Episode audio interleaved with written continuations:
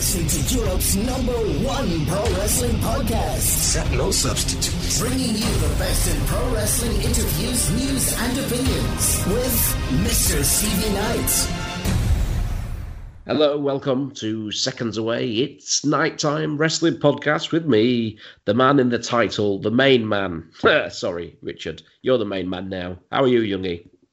I, well, I'm not. I'm a camp man trying to make it through in this hectic world right now. Uh, yeah, I'm good. Thank you very much. The Um, world's crazy. The world's mad at the minute, isn't it? the, the world's great, but we're going to give you sanity. That is what we're here for. Uh, Just well, a, a- ish. Ish. I, I, I guess an hour or so of easy listening, like Lionel Richie. We are easy like Sunday morning. Lionel, I love Lionel. He, when we were traveling about wrestling every day, the Lionel in the D's mobile car. Oh. Oh, we loved a bit of that. On the way home, when it was getting to two or three o'clock in the morning, and we still had two hours left till we got home to stay awake. I remember, I remember us driving home one night, and literally we were both just falling asleep in the car. And I said, "That's it. I'm going to fall asleep." So we put all the windows down, and obviously they weren't electric in the D's mobile. Oh, they So we- definitely were. We, we wound the windows down and we sang very loudly to Right Said Fred's You're My Mate. Yes, we did. Um, I tell you what, I think. Um, I think um, that we had a session that day. It was uh, we belted some out. Absolutely. I, I remember the staples of the road trip. That was one of them. Uh, Guns and Roses, the one off Terminator Two. Oh, you could be mine. You could be mine. That was a, that was always a uh, turn it up as loud as you can song. What the best song. we had, we had the best of Guns and Roses on the car, didn't we? That was always one. But always take that, of course. Always take Uh, that. Always Uh, take that. Let loose. Let loose. Let Uh, loose. but always without fail, Lionel Richie. Lionel, he was the one that calmed us down on the way home. And then obviously when it started getting to really, really early morning the next day and we were still two or three hours from home, we couldn't have Lionel on anymore because we'd be asleep. Too easy. Too easy. too easy. Too it's too easy like a Sunday morning. It usually was Sunday morning as well, so we had Yeah. to be careful. Anyway, how are you, Richard? Yeah. Um, you know what? What a great guest. We've, we, we're we're going to let you into a secret, ladies and gents. We've already recorded this interview, but only a, about 45 minutes ago. Yeah, he was a Uh, nice, nice man. Really nice guy. Mark Haskins, we've got on the show today. Uh, He's internationally travelled. He's only 31, been around for years and years, travelled the globe, and super, super nice. I was gobsmacked um, when I looked at the places that he'd been to and the companies that he'd been signed to, and still now in Ring of Honor doing really well and uh, a big name in the wrestling world. Nice to chat to him. Um, not the usual guest we'd have on, but that's the whole reason why we're here, isn't it? Because we've had lots of old school guests, and to have a current Ring of Honor superstar on was good because, like it says, guests past and present in wrestling. Yeah, the best there was, the best there is, and the best there ever will be. Do you know my favourite wrestler of all time? Bret Hart. Bret Hart and Mark Rocco. My two favourite wrestlers of all time. Yeah, I mutually agree on Rocco. I was always a Shawn Michaels guy, I have to say. But I love Bret, don't get me wrong, but I was always a Shawn Michaels guy. Shawn Michaels is amazing, there's no doubt. But Bret just, even when I first saw, first time I ever saw American wrestling was when they played it like on a, a Saturday afternoon slot in place of World of Sport for like two weeks or something like that. I Can't remember exactly how many times it was on. And it was the Bulldogs against uh, the Hart Foundation. And just the first time I saw Bret Hart, and he was like a nobody really. He was just a, a tag team guy, lower card tag team guy. But there was just something about him. And then I kind of followed him from then on, really, and I picked the right guy because he went right to the top, didn't he? So it, Bret was just to me always just great. I, I always loved Bret Hart. We got to show, do a show with him, didn't we, in Colchester? We did, we did. Yeah, I had a rotten match against Darren Burridge, which was nothing to do with Darren Burridge. It was it was a point in when I shouldn't be wrestling anymore. My back was absolutely just. I could I could hardly drive the car, could I? I was absolutely knackered my back. no. Um, so yeah, it was nothing to do with with Burridge. Um, actually, I was a bit gutted for him that night because he was really it was at his hometown, and he was supposed to be on with somebody else, and uh, he got stuck on with me. Got He lumbered. got he got he got lumbered with going on with me uh, at the tail end of my career when I could like hardly walk. So yeah, I felt a bit sorry for him. Not that we didn't get heat, we got heat because I, you know, I generally still got heat, but um, doing anything physical was getting a bit tough at that point. But yeah, Bret was there, so that was that was cool, and he, he was all right. He was a nice geezer. Yeah, absolutely. Um, and that was an FWA show. And uh, Mark Haskins, as you will learn during all this, is a former FWA trainee. He started at the FWA training school, and we've talked a lot about the FWA, and we're, we're going to talk more about the FWA in the coming weeks because it's a, a big, we believe it's a big part of what is now British wrestling. Um, but that FWA Academy in Portsmouth, which was run by Mark Sloan, uh, Steve was invited to do a wrestling seminar weekend. And um, let's just say Steve's wrestling style is very different to what maybe they'd learned before. Would that be a, uh, a, a, a correct observation? Yeah, definitely. Um, I went down there, and it's a hell of a drive from where we live to Portsmouth, about uh, six hours. But it was great. I was on my own as well, so I just got some CDs on, and I'd, I'd literally bought a car the day before, and it, it was shite. This car that I'd bought, uh, wasn't very um, confident it was going to get me there, but it did. Uh, but I've got to say, as you say, my wrestling style was different. It was much more old school, while still effective, I have to say. Um, but they loved it. The trainees there, there was about 10 of them, and they all told me, and this is not big headed, they all loved it. Said it said it's the best weekender they've had because they used to have regular people come in and do these training weekenders. Um, and it was because I did little stuff with them, you know, little little bits that maybe they've not been shown before or uh, little ways of doing things um, psychologically, why they did it, when they did it, uh, that maybe they'd not been shown. Maybe they've been shown lots of moves, um, but maybe they'd not been told why they're doing that move and things. So they absolutely loved it. And um, in fact, there's two people that, you know, 10 years later contacted me um, and sent me messages saying, oh, it's the best one we ever did. Thanks very much. And things like that, which I thought was really really nice because it makes Absolutely. it makes it worthwhile. Uh, yeah, that was a hell of a weekend though because we had to sleep in the um, in the ring on the night time, so top what, quality. Why did you have to sleep in the ring, may I ask?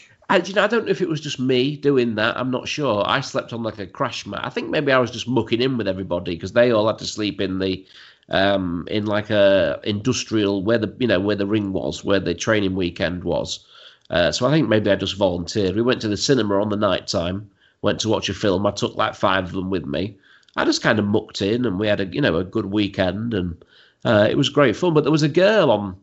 It's made me laugh because there was a girl there, and um, so we did the Saturday training, and then we obviously went to went to the cinema, had a kip, then we had training on the Sunday. And Mark Sloan, if you've not met Mark Sloan, who is the organizer of the FWA, uh, he's very um, I like Mark. He's a really good mate, and we got on really well. But he's he's unique. He's he's very unique. Is Mark, and he likes things his way, and that that's the way. There is there is no other way. That's the way to do it, and that's how you do it.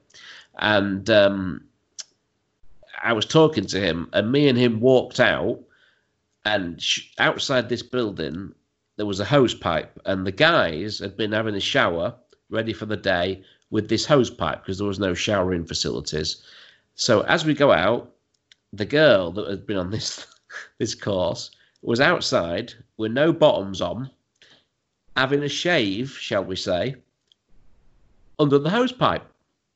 Uh, oh. and we just kind of looked and were uh, okay. And this was on like an industrial site, and there were people working and things around. But sure enough, she was there with nothing on, and having a shave. And Mark said, You can't do that there. I said, She can, it's fine, it's not a problem. it's uh, yeah, it, it, it, was a it was a funny one. I remember it as clear as day. Um, obviously, it's a memory that stuck with me. Not not in a pervy way. It was it was just funny. It was just so strange as to why she would possibly do that right then and there. Well, um, we'll leave you with that image as uh, we throw over to our conversation with Mark Haskins. Why? What is that? What you remember? Mark Haskins has got very long hair and a beard. so did she. Past tense. enjoy, enjoy Haskins. I'm good, man. Yeah, how you doing? absolutely superb, superb. Well, the kids are hopefully asleep upstairs, so um, I might I might get disturbed. I'm not sure yet, but Yeah, they, they never stay in bed long, do they? No. never. How many have you got? We got uh, two. Uh, Two. Jackie's seven, uh, going on eight in November, and then Lily's just turned five. Same as mine, exactly, oh, exactly wow. the same. Yeah, exactly the same. So, and, and is your what you got? A girl and a boy? Yeah, my son's older, and then my daughter's the younger Oh one. well, we're we're the opposite way around. So yeah, we're we're, we're exactly the same. Yeah, mine's you- five as well. I've got a five-year-old as well. It's jo- the joys. You've got it easy, just one. It's, it's when you got it's when you've got two, you have the trouble. That's when the, that's when it kicks off. Yeah, one's doing one thing they shouldn't, while the other's doing something completely different. Like I'll tell you this much. So, uh, a little. This is probably going back about a year or so now. Um, you know, as a parent, when you hear the kids laughing, you know it's not a good sign, right? Which is made all the more worse by the fact that I know that they're both in the bath together having a, a, a wash. So, like, I'm terrified what I'm gonna find.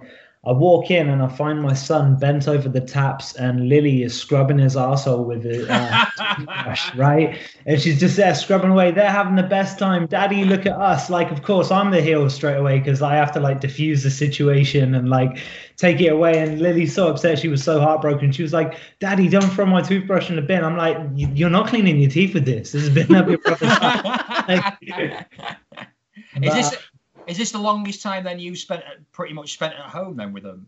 Like considering bearing in mind. I guess so. I mean, I, I think there was a couple of times, uh, a couple of periods where I was off like for injury, but I think that was around sort of like three, yeah, two, three months that I might have been at home. Um, gosh, how long have we been in lockdown now? It's what, like 10, 11 weeks, isn't it? If not Yeah. more. Yeah, coming up to three months, aren't we? I think it was mid March, wasn't it? So Yeah. So I guess so. Yeah, I guess it is pretty, uh, yeah, the longest I've been with him. And It's- but you're I, I read on your Twitter you're loving this uh, lockdown. Dude, I am unsociable at the best of times. Like, you know, um, yeah, um, I'm such a hermit. Like, I've disappeared home, and um, yeah, I'm, I'm really, yeah, I'm, I'm fine with that. Like, um, I think because like my family were farmers, like there's sort of like a, a mentality of just kind of like being on your own land, like having your own place, kind of thing, and just kind of like making the most out of what's there. And um, it's great. Like, I hate like. I hate going away and like having to say like goodbye to the kids, but then it's you know part of the job of what it is that you have to do, right? So um, it's been great just like spending lots of time with them at home.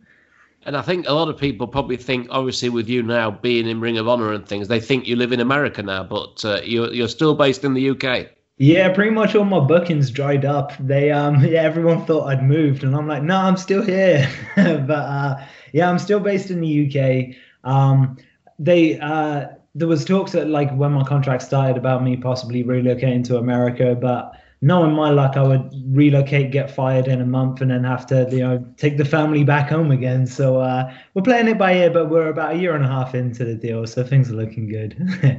are, are you? Am I right in thinking that you're kind of Midlands area now? Yeah, uh, based up in Malvern, which is just down the M5 corridor uh, between Birmingham and Gloucester. Um, but it's it's one of these towns that literally no one has ever heard of, and, and that's kind of like the way I like it, really. So No, I disagree. You see, because I have heard of it. Because that girl from the X Factor was from Malvern. What was she called? The yeah, the, the really annoying one that went that did re- that did Cher Lloyd. yeah, yeah, that's the one. Yeah. She was Oh, from she- Malvern. Yeah, Cher Swagger, Lloyd. Swagger Jagger. Swagger Jagger. You should start coming out to Swagger Jagger. Heel heel heat. Proper heel heat. Maybe. When I was working at the radio station um, in Cyprus, it was number one that song at the time, and we had this meeting after we had a meeting every morning, and uh, they decided they was no longer going to play Swagger Jagger, and I was like, but it's number one, and everyone was like, yeah, but it's crap. Yeah, but you can't decide that. It's number one. How can you say it's crap when obviously everybody else likes it? No, we're not playing that anymore. It's crap. I was Yeah. disgusted. Being a pop fan, I was disgusted. But, but then, did you play like the Crazy Frog when he got to number one? For No, example, that, that was There crap. That was crap. No, no. The worst thing now is uh, my son loves watching things on YouTube, like funny videos or you know gamers playing games and that. yeah, yeah. he's now discovered Crazy Frog, so it's like you know, 15 years after we thought we'd got rid of it, it's now being played in the house again, and it's like, oh gosh, this is not as annoying the second time around as it was the first. I have discovered YouTube and like obviously being old now, I'm like 44 now. I, I just can't believe how people can not just make a living off YouTube, but make millions of pounds off you. These kids' things that she watches, like eight year old, nine year old things, they've got like 28 million subscribers and, and millions of millions of hits. It's just unbelievable. Yeah, see that Ryan's Toys. He's the big one, and he? he? He's like the uh, Bill Gates of the kids' YouTube world. It's absolute madness. Yeah, it's crazy. It's uh, it's a very odd time to be alive. Um, it's also especially this year. oh, tell me about it, right? Like, um, yeah, it's been a bizarre year from uh, from everything that's happened. Insane. I also like I found it bizarre as well how like basically the US government like announced that aliens existed and they knew about it and that like nobody batted an eyelid that was just like ah whatever like brushed off compared to everything else that's been going on it's like guys is everybody hearing this like you know this you know this is yeah, interesting I, I think I gave it the kiss of death I think last year I was kind of going oh they the 2000s haven't been very memorable, have they? You know, everyone talks about the 80s and the 90s and things are going on and the war. 2000s are a bit of a nothing era. 2020 just comes and goes, yeah, come on, let's have it. We'll, we'll just throw everything at you. You jinxed it. This is all your fault. yeah, it's my fault. oh my god, it's madness. Anyway, anyway, we, we, we I suppose we better talk about wrestling. I don't know. Maybe people have tuned in for wrestling. Maybe not. I don't know. Maybe they just want some talk about nonsense. I don't know. What do you? Dad stories. Dad it. stories, and, and yeah. just how crap 2020 is so far. But there you go. There you go. So uh, you started way back, way back now. What year did you start? Uh, 2003. 2003. So a full swing of the FWA Academy. Uh, mm. Mark Sloan, it was he your original trainer over the, the academy there? Yeah, yeah. I uh, I started with the academy junior sessions. I was only 15 years old when I started uh, training.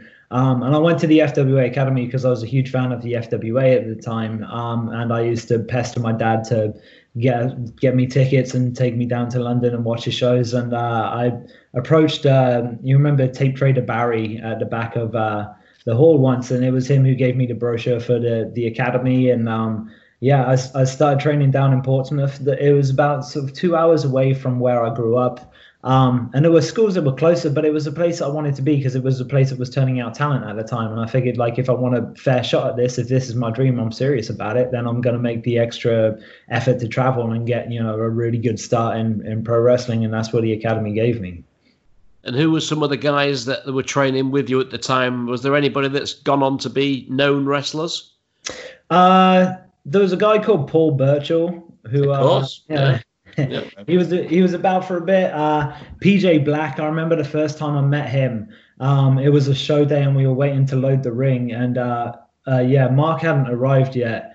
Uh, Mark Sloan, and he had the keys to the unit, PJ had somehow found a, a, tin of paint somewhere outside the unit. So he took it and he just put enough underneath the door handle. So when Mark finally rocked up and unlocked it, he like just grabbed it and had paint all down his hands. So um, it's it's super cool now, especially being in Ring of Honor with uh, PJ. It's it's nice that like you know he's seen me at the very beginnings, and then we've kind of got to a, a bigger stage, and and you know he's had tremendous success since since I've you know met him. Yeah, we've talked. It's funny because we've we, we talked with Doug a little bit about the FWA and the influence, and I, and I think when the FWA first finished the first time, I, th- I think a lot of people almost saw it on, especially online, as a bit of an opportunity wasted. But if you look back at it now, the amount of people that came through, the amount of opportunities that gave, and really that this whole kind of new start of British wrestling all started from FWA, didn't it? Guys like you were influenced by it, and so many others. Dude, that's the thing is like you you can wrestle a show in front of practically nobody, but you never know who's in the crowd. So if you're wrestling in front of only ten people and they're ten promoters, that's ten opportunities. Like you you never really know how much of an effect all of these things have. Like you know, I've had people come up to me and say, "Oh, um, you know, I saw you wrestling at a show ten years ago, and they're now wrestlers." Do you know what I mean? Like, it's I don't think that the FWA doesn't get the credit it deserves for how many people it influenced and what sort of knock-on effect that had, because they were the first company that really made it feel possible over here that a, a UK-based company could reach the heights of success that many companies now have. So when you was like getting into wrestling and watching wrestling and going to see the shows, obviously going to see the FWA shows, um, there were guys that you were looking up to on there. Who were some of the UK guys that you um, watched? And obviously, I would think got to wrestle a bit later on as well. Yeah, for sure. Um, I've wrestled Doug like uh, quite a few times. Um, that's really cool. Anytime I've been in there with Zebra Kids, um, has been a blast. Um, I love the Knights. They're crazy, wacko family. They're the best, bless them. Um, uh, yeah, I'm trying to think who else was from that period. Uh, I got to wrestle a lot of the guys like James Tigg and that who, um, you know, were making a big name for themselves at the time. Um, I've been real fortunate. Yeah, it's been it's pretty dope. And uh, I think as well, if, if, if, I know I couldn't remember this, but Steve kind of reminded me. But when we did Cleethorpes Pier, you were there. You did the show with that Andy Simmonz. Is that right? I think so. Yeah. I think you told me that. I, I couldn't remember at all because you was you looked completely different at the time. But we had a little tiny show up at Cleethorpes, and yeah. I think you you reminded me. I think you worked with Simmons up here. Yeah, yeah, I remember arguing with you over expenses about something. So I, uh, that, then, then it's then it's probably true. You probably did it. Then it's probably true. You probably did that show. Yeah, it's a uh, 10p a mile. Um, uh, everyone knows that. Petrol prices have never rose since 1977. This is, uh, and they never will. And they never will. Uh, so when did you think that you were starting to get the hang of this job? How long do you think it took you before you started making uh, a dent and started to feel like you was uh, ready to kick it into gear a little bit more? Mate, I'm still waiting for that feeling now of just feeling like I know what I'm doing. Do you know what I mean? Like, um, yeah, uh, I don't know. It's kind of one of those things where, like, I've just kind of I developed this mindset of like, you know, whether it's a good match or it's a bad match, it's still a match. So I'm just gonna go out there and do do the best I can, you know. So um, yeah, I guess like uh, I started to get like um, I just I've always just tried to work hard and just try to always be in the you know in the right places. You know, um, if there's somebody that you want to learn from and they only work for a certain promotion, and try and get to that promotion. Do you know what I mean? Like turn up, pay your dues. You know, help out at the show. Like you know, for my first few years after I debuted, like we still traveled to shows uh, for guys like John Fremantle that when we weren't even on the show just to help set up the ring in case anybody, you know, a card didn't make it and they needed people to step in, you know. Um, that's just, I guess that's just part of like, you know, the parcel of, uh, of being in the wrestling business, isn't it? Is just trying to get your name out there and that. Um, I, you know, I've managed to build sort of like a slow, sort of steady momentum, you know, for the first like two to three years into my career. Um, and yeah, and then just it's just kind of one been one of those things ever since where it's just you go through ups and downs, don't you? And just always trying to keep your head down and keep progressing forward. And what was the big dream when you first started? What was your aim? Mine was always Japan. That was always my thing to get to Japan. Uh, what was your What was your aim when you first started? Dude, I had an entire like fairy tale mapped out of like I go to this place here and then some of that there and then there's some of this and some of this. Um, and yeah, I've been super fortunate that like I've actually pretty much managed to do that. So uh, yeah, I've done like a lot of cool stuff in wrestling. It's been it's been a hell of a, I guess, 13 going on 14 years now that I've been doing this. So uh, yeah, I've been real fortunate. Definitely. I mean, we're we're looking at your Wikipedia page here, and uh, you know, I'll be the first to admit we'll we'll put this up front. You have a career that I don't follow, as in the promotions that you've done really well in are the promotions that I have. I, I went to live in Cyprus. I drifted off from the wrestling scene of that. Youngie follows that, but the kind of thing that I want to talk to you about is to actually get information on that, if that makes sense. So I'm always willing to learn. So I'm hoping that you can fill me in on these promotions. Oh, what do you want to know about, mate? I, w- I would like to know how you feel um, British wrestling progressed um, and how it really came back to prominence and what brought it back to that. I think what brought it back to that was just a. It felt like a generation of people that were all just wanting to do good, right? Like it feels like a lot of promoters kind of got their heads switched on. Like, you know, if you compare the difference between promoters, I feel like you had to deal with sort of 10, 15 years ago to now, it's insane. It's completely different. Like the fact that there's just water or like energy drinks or a physio backstage at a show now, or like I, you know, having come from that kind of place where like, you know, when you first get into the business, you're treated like dirt, do you know what I mean? Because they want to weed out like the bad ones or whatever. And you have don't you don't always you know promoters aren't always the, the most truthful of all people. Like now when you have like bottled water backstage or something, I'm like, oh, I don't trust this guy. He's trying to sweeten it. Like, do you know what I mean? It's, it kind of goes the opposite way. But no, I think it's really just a generation of guys who just you know there was um, a lot of talented people who came through, a lot of passionate people that you know uh, went out and traveled. And it felt like there, were, there was in the past sort of five to ten years, there's been a lot of young guys who have traveled and gone to all these different places around the world, but they've all come back to England, and that kind of the, the things that they learned have rubbed off on on each other.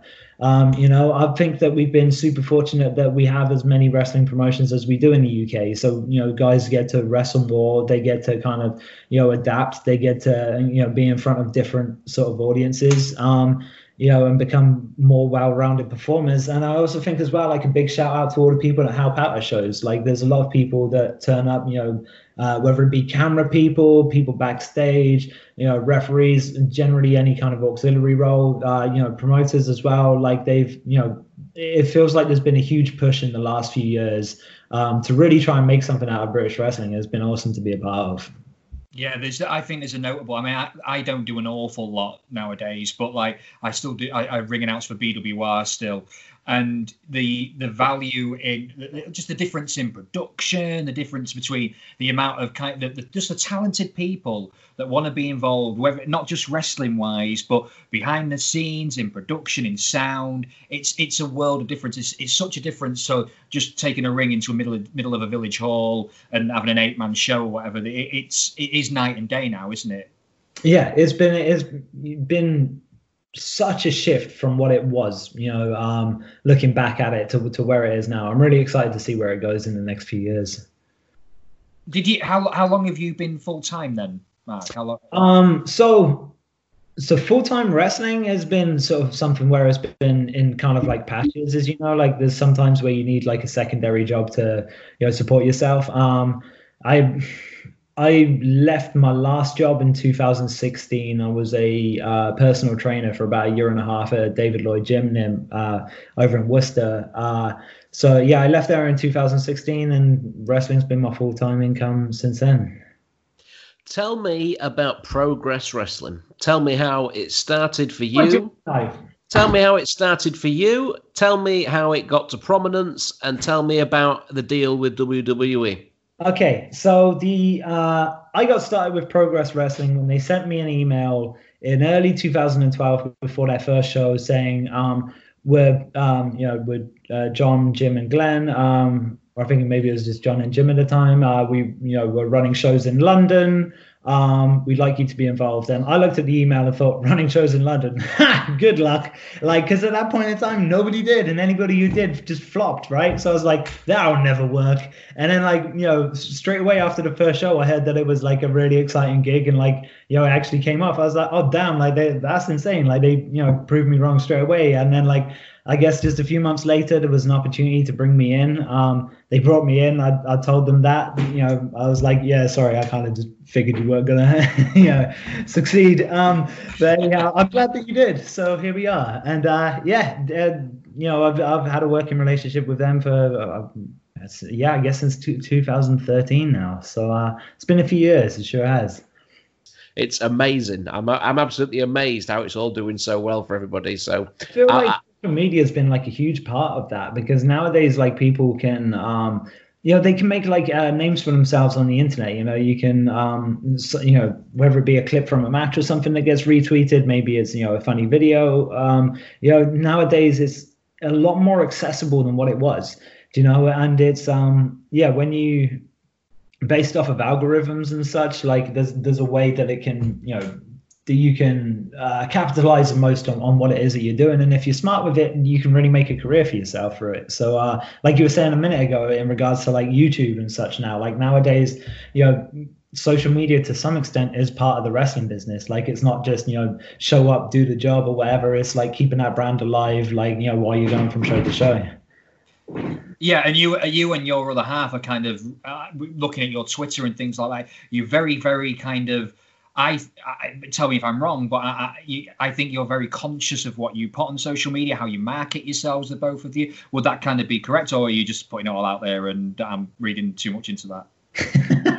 sometimes I just tweet whatever it is that I'm thinking, and yeah, sometimes I look back and be like, yeah, I probably should have said that. But uh, yeah, um, it it really varies, man. Like a lot of time, like yeah, I'm just a hermit. I like I really am. Like I like being in a quiet corner of the globe where no one can find me. Do you know what I mean? Like that's I don't know. That's just the way I'm wired. So sometimes when I'm at home, like yo, I'll leave my phone in a room and I won't look at it for for hours at a time just because yeah, I'm off doing something else. Like I've got super into woodworking recently while we've been stuck in uh in thing. Dude, you should mate, you would be impressed, right? So uh I built my wife a bed frame from scratch, right? really? Awesome wood. Yeah, an entire bed frame. Like I've built so much stuff. I built a pull-up bar in the garden. I'm waiting on the wood so I can build the rest of my outdoor gym.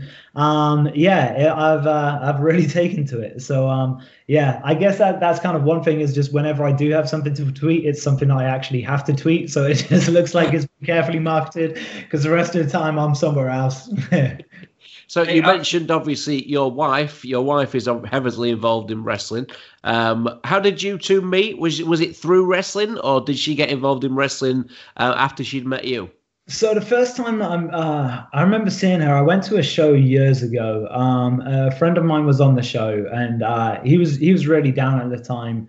Um, so I went to just go and hang out and just see him wrestle. I turned up like um, um I didn't tell him I was going to be there, and I was just sat there and like uh, yeah, one match finished, and then the next match came out. I remember this uh, this manager came out of one of the teams, and like it, uh, where I can't remember where it was. I want to say it was the show was in Cirencester, right? So it was just kind of like it was raining outside. It felt doom and gloomy, and then like I just suddenly saw this like ray of light. Like, do you know what I mean? I was like literally looking around, like, is nobody else seeing this? Like, this is like the most beautiful woman ever. Like, do you know what I mean? Like, she's incredible. Like, I didn't even watch the match. I just looked at her. I was like, wow, she's insane. And like, I think I said to my friend after the show, like, oh, you know, what's her deal? She, uh, he was like, oh, she's uh, engaged or getting married to somebody else. I was like, all right, I'm not stirring the pot. Like, you know what I mean? I'm, I'm out of here. Um, anyway, like, uh, her relationship ended. Uh, she got into a relationship with another friend of mine. Like, you know, I'm, you know, not interested in doing anything, you know, uh, sort of seedy or whatever. Um, so like, you know, just always polite. Like, you know, we just kind of knew each other. We talked to each other. Um, like uh, occasionally. And then uh, yeah i think just one evening um, i went to hang out with a friend uh, who was hanging out at her house and they said i'll just come round. And i was up for an adventure and i wanted to go out and get drunk right? So um, yeah like uh, um, we just kind of met up and uh, we just went out had a few drinks. Uh, we came back at the end of the night and like i was just chatting to her and just you know when you just speak to somebody and just the more that, that like you find out like everything you have in, is in common, right? And like I remember this moment because I smoked at the time and I was smoking a cigarette out the window, and she just said like something along the lines of like, "I want," and just like I felt this like pull on my heartstring, just saying like, "I'll give her anything that she wants right now," and I was like, "Whoa, this is not like what is this?" Do you know what I mean? Like I was like, "This isn't normal. Like what's going on? Like I've never felt this before," you know? And then uh, yeah, just I guess from there, just kind of like chased her, and uh, yeah uh, eventually we uh, we got married and yeah we have two beautiful kids now. So uh, it, has been uh, it's been a bit of a fairy tale I guess you could say. She's a, a very beautiful lady. Very beautiful lady indeed. She's stunning mate. Like seriously she uh yeah if if I look like her I'd have an OnlyFans account as well. And she does she because obviously uh, does she work over in Ring of Honor with you then yeah, she comes out to America with me. She was out. So the last time we were out there was Vegas. So we um our plane landed, we switched our phones from airplane mode off, and the first message we get through are the shows for the weekend are cancelled because of the coronavirus, right? Uh-huh. So yeah, we um we ended up taping some stuff. Uh, it was just like an empty arena matches.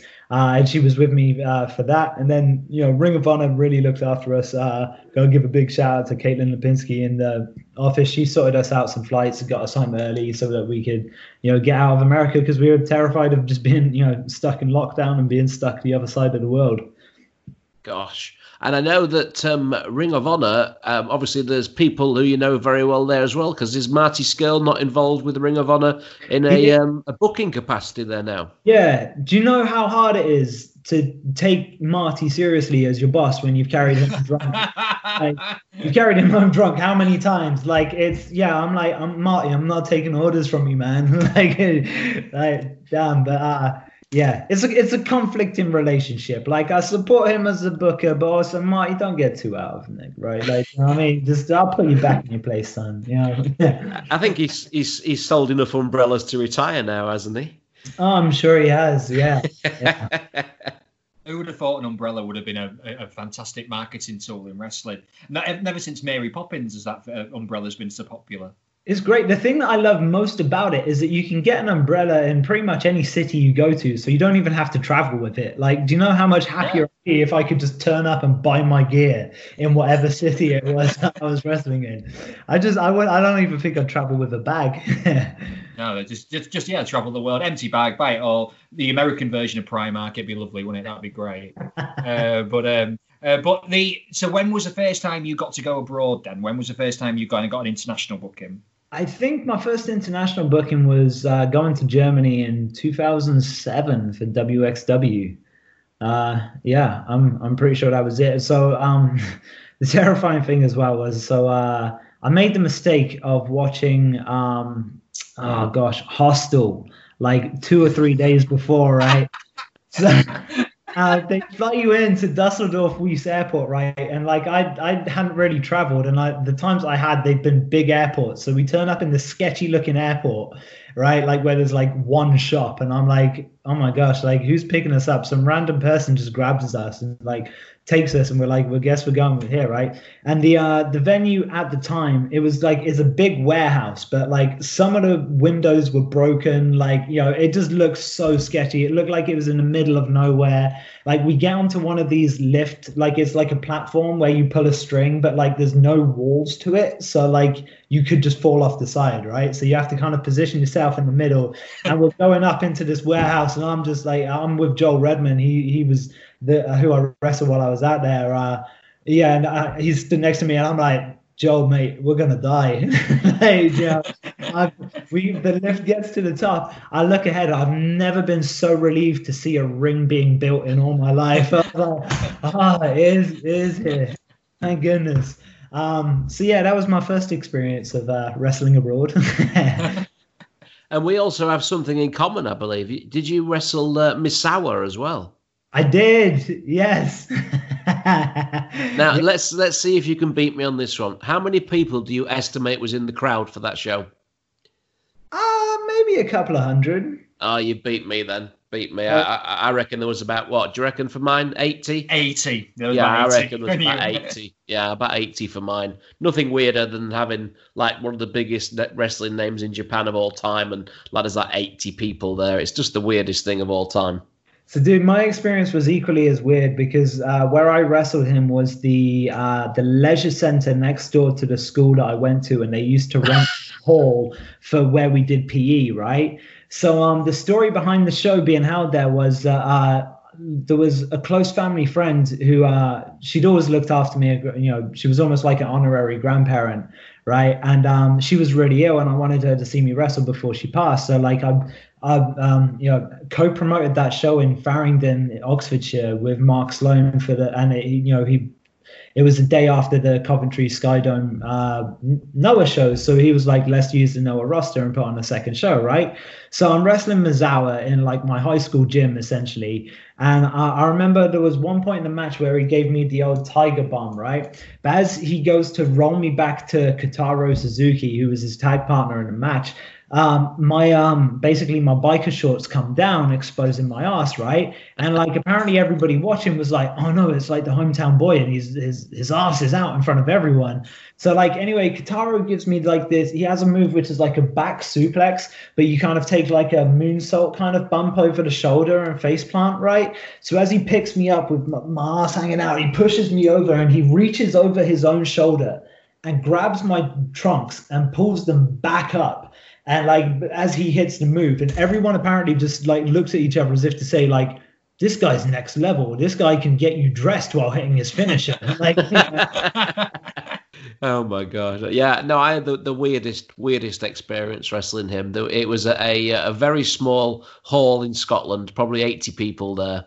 Uh, it was me and Doug against him and uh, Ogawa, uh, and I, I, was on best behaviour all day. Didn't smoke, didn't have a drink, nothing.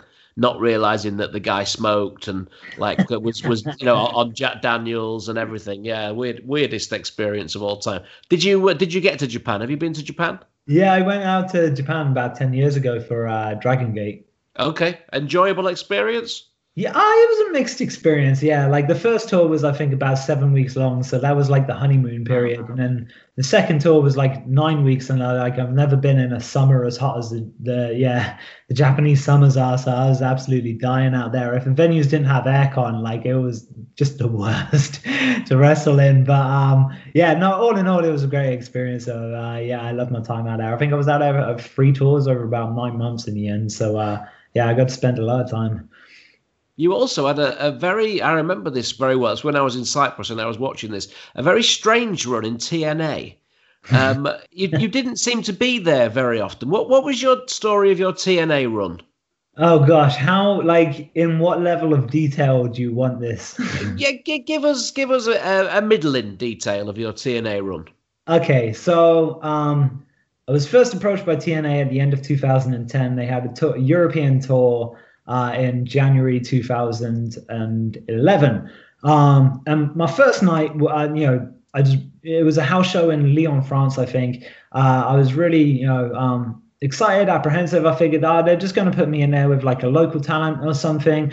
No, they put me in there as Shannon Moore and myself versus Jeff Jarrett and Matt Hardy with Kurt Angle as a special guest referee because him and Jarrett had a feud at the time, right? And then halfway through the match, him and uh, Jarrett brawl off, and then Earl Hebner comes out, and I'm just like looking around at everybody like this is literally everybody that I used to watch when I was a kid. Right? Like I looked at Kurt Angle, I was like, I used to have a wrestling figure of you. You're now like refereeing one of my matches. Like it's such a bizarre experience, right? Um, so anyway, by the end of the tour, um, they they'd offered me a, a deal. Um, it took a, uh, some time to sort of uh, for the deal to come together. I signed my first contract and then debuted at Destination X in July of that year. Um, around the same time, I think there was new people coming into office, and um, you know there was uh, other people, I guess, like other things that people were paying attention to, um, a lot more so than what some you know kid from England that they just signed uh, was up to. And um, yeah, it was one of these things where I just got left at home for months on end. Um, and I'd receive emails basically saying like, "Oh, you're needed for TV next week." Um, you know, so I'd, I'd, wake up early the next morning to go and do cardio to try and burn off some of the belly that I'd, I'd grown since being up. And uh, yeah, then I'd check my emails, and like the first email that I had is like, "We didn't realize you'd still lived in the UK. Disregard that last email. We'll be in, we'll be in touch." Um, they stopped me from working in the UK three months before the uh, European tour in 2012.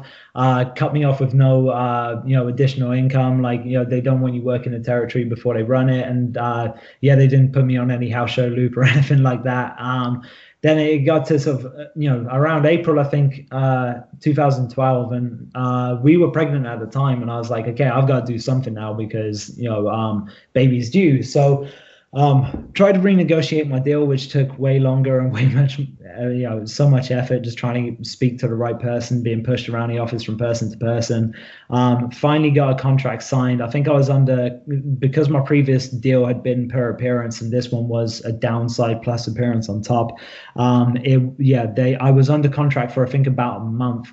And then I think we were about like a month or two before baby was due. So I was like, I've got to be home because baby's due any day now. Like I got to look after that. And they were like, know, we're not going to hold your contract. We're not going to, you know, pay you to stay at home. Basically, like we're going to, you know, release you. Um, yeah, give us a call and, uh, you know, we'll, uh, we'll think about re-signing you. And at this point, I just had such a bad experience with them. I just, I wasn't interested. I was like, screw it. I'm going to go elsewhere. I want to go and do something else. Um, and uh, yeah, that was pretty much it. So uh, I yeah, I very much did or like nothing there, like while also tearing my hair out and arguing with everyone behind the scenes, trying to you know figure things out. And uh, I don't know, I just felt like it was such a typical thing that like they'll keep you at home for a year while they're not paying you, but the second that you are like you know getting paid a salary, like you know they'll they won't keep you at home for like three or four months. Do you know what I mean? So uh, yeah, I was just I'm I was just really appalled by the company at the time. Like I'm sure it's a different company now, but it was just one of those things where at the time I was like, nah, I'm done with this. Like I'm going elsewhere. Damn. And what year was that? What what time period was this? 2011 through 2012. By 2013, yeah, I was back independent on the. So it- So it's when they were yeah really kicking it. Then it's when it was a, a popular company. Then Yeah. Oh, dude. Like uh, when I was there, like I remember being in the bar drinking with Ric Flair, which was like a cool experience because that's a nature boy, right? Like that's Uh-huh. what you want to do. You want to drink a beer with Stone Cold. You want to, you know, down a, a Wanamaker with Ric Flair, which is what he made me do. So this is the mistake I made, right? So like for the entire on the tour, he was like, he kept saying he wanted to get me drunk, and I was like, I can't get drunk with Flair because I won't get a contract out of this. So I was like, I'm gonna I'm gonna try and avoid it. And on the last night, uh, like I'd already been offered the deal. Uh, the office weren't staying at our hotel. I was like, okay, I can let my hair down a little bit, right? So he's like, your kid, you want a drink? I'm like, yeah. He's like, what do you want? I was like, you choose, mate. Like you choose whatever you want. He's like, you ever done a Wanamaker? And I'm like, what's that? He's like, it's a shot of Jim Beam in a pint of Stella, and you have to neck it in one, right? However, so like he wanted them to drop the shot in, but they poured the shot in. And Ken uh, Ken Anderson, who's buying the drinks, he's like, "No, Ric, they they put the shot in." And he's like, "No, I want them to drop a shot in. Kid, you can deal with the second shot, can't you?" And I'm just like, "Yeah." Like, camera phones come out. I've got to down this pint. I'm like, I can't look like a pussy now. Like I've got to do this. You know what I mean? So like, sure enough, neck the pint. Um, yeah, he puts his arm around me, kisses me on the forehead, and then like tells me that you know I'm part of his group, which he couldn't remember the name of. So uh, uh, that was a fun experience there. you mentioned a couple of times during this uh, meeting a lot of the people you used to watch as a kid.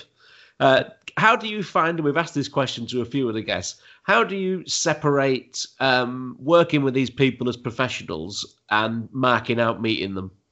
Oh man, I don't mark out. I look at them. I'm like, hey, you were one of my favorite wrestlers as a kid. I'm gonna job you the fuck out. Like, you know I mean? I'm, like, I'm in the zone, man. Like, I'm excited. I got to wrestle Bully Ray uh, at the end of last year, and you know, hitting him with a steel chair is very therapeutic. So, uh, yeah.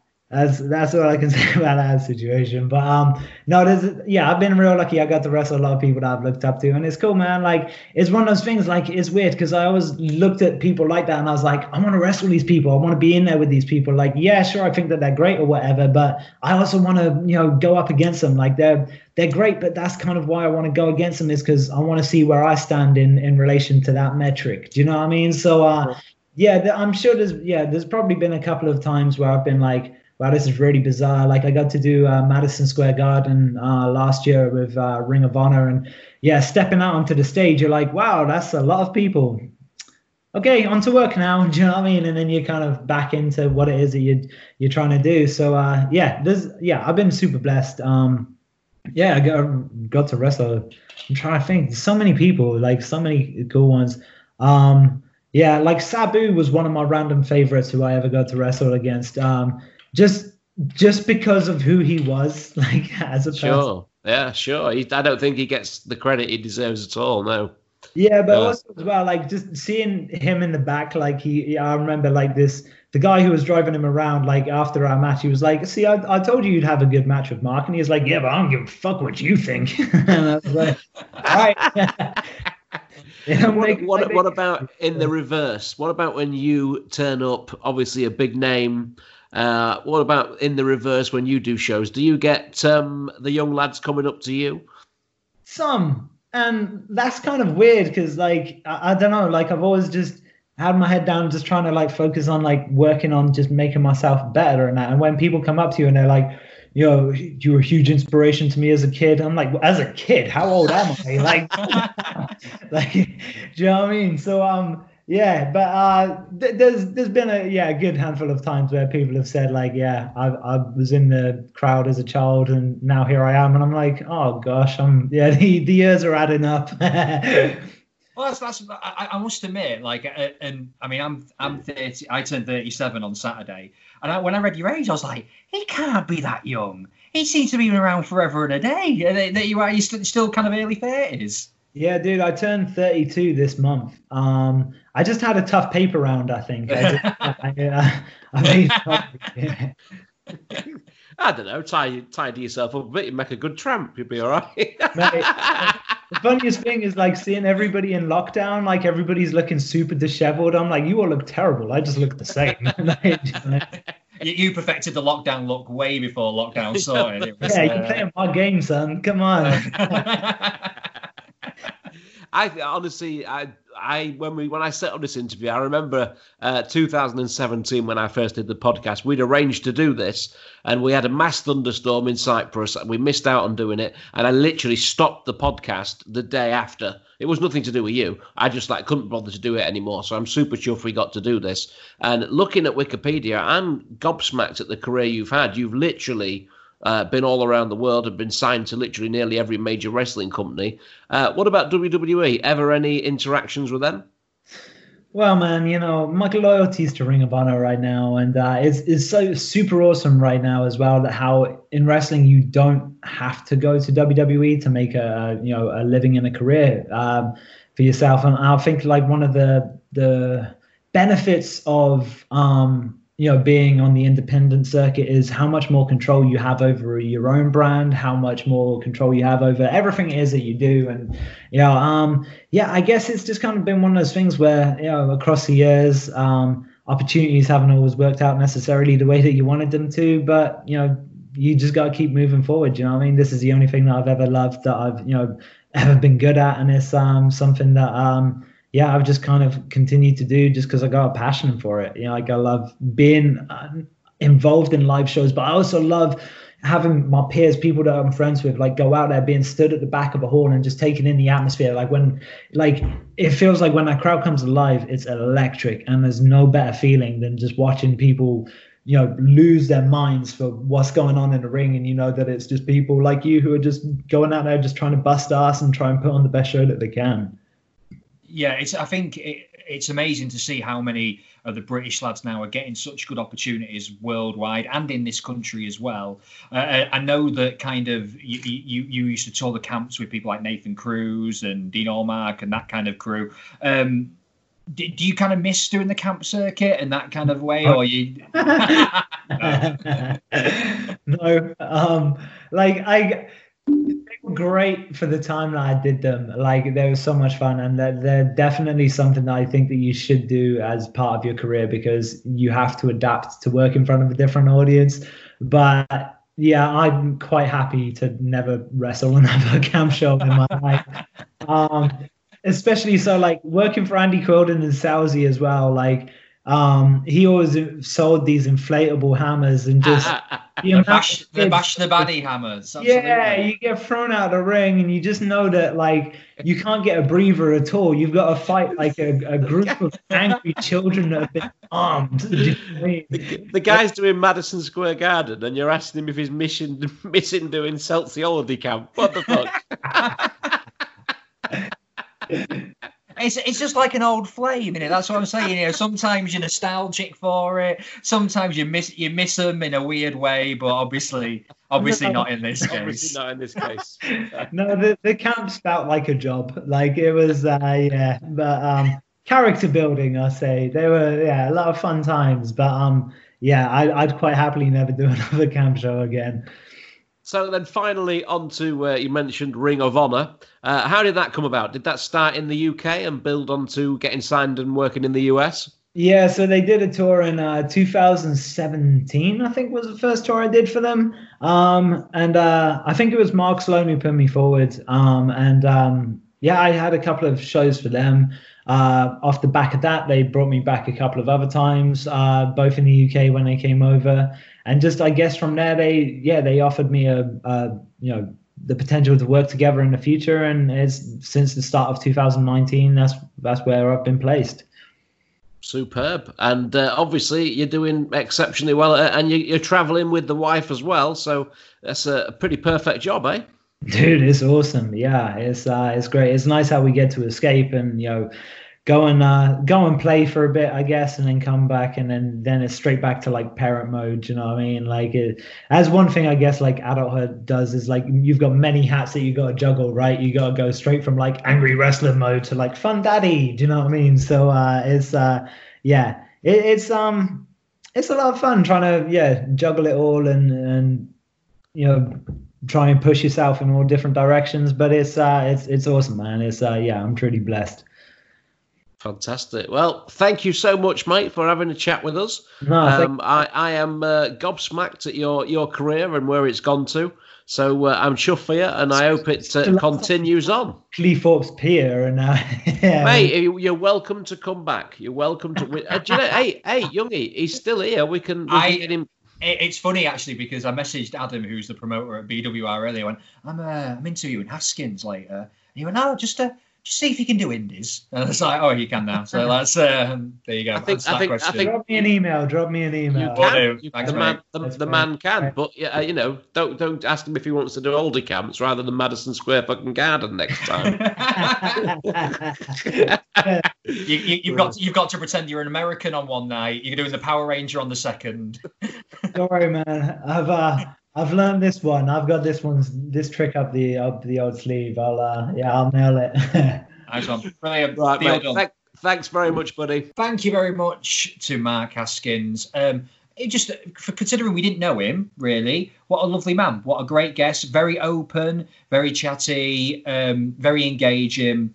Thank you very much, Mark Haskins lovely. You know, I'm openly admitting that um, Progress Wrestling and Ring of Honor is not my forte in knowledge of wrestling. Uh, so it was nice just to be able to have a chat, catch up, learn a few things, and uh, what a nice chat. Yeah, brilliant. Really, really happy with that. And thank you, everybody, for your support so far. Again, we thank you, every, but we'll continue thanking you. If you share, if you like, you subscribe, we will thank you. Maybe one day in person who knows? Maybe we could do a live show one day with all eight of you. That would be great.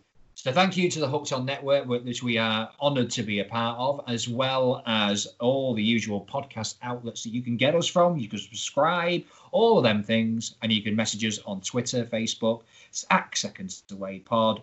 Um, and just yes, keep on spreading that word. Uh, have a great week. Have a great weekend. And uh, from me, Camp Young, the Prince of Minster Champ of Camp, be seeing you. Be seeing you, old chap.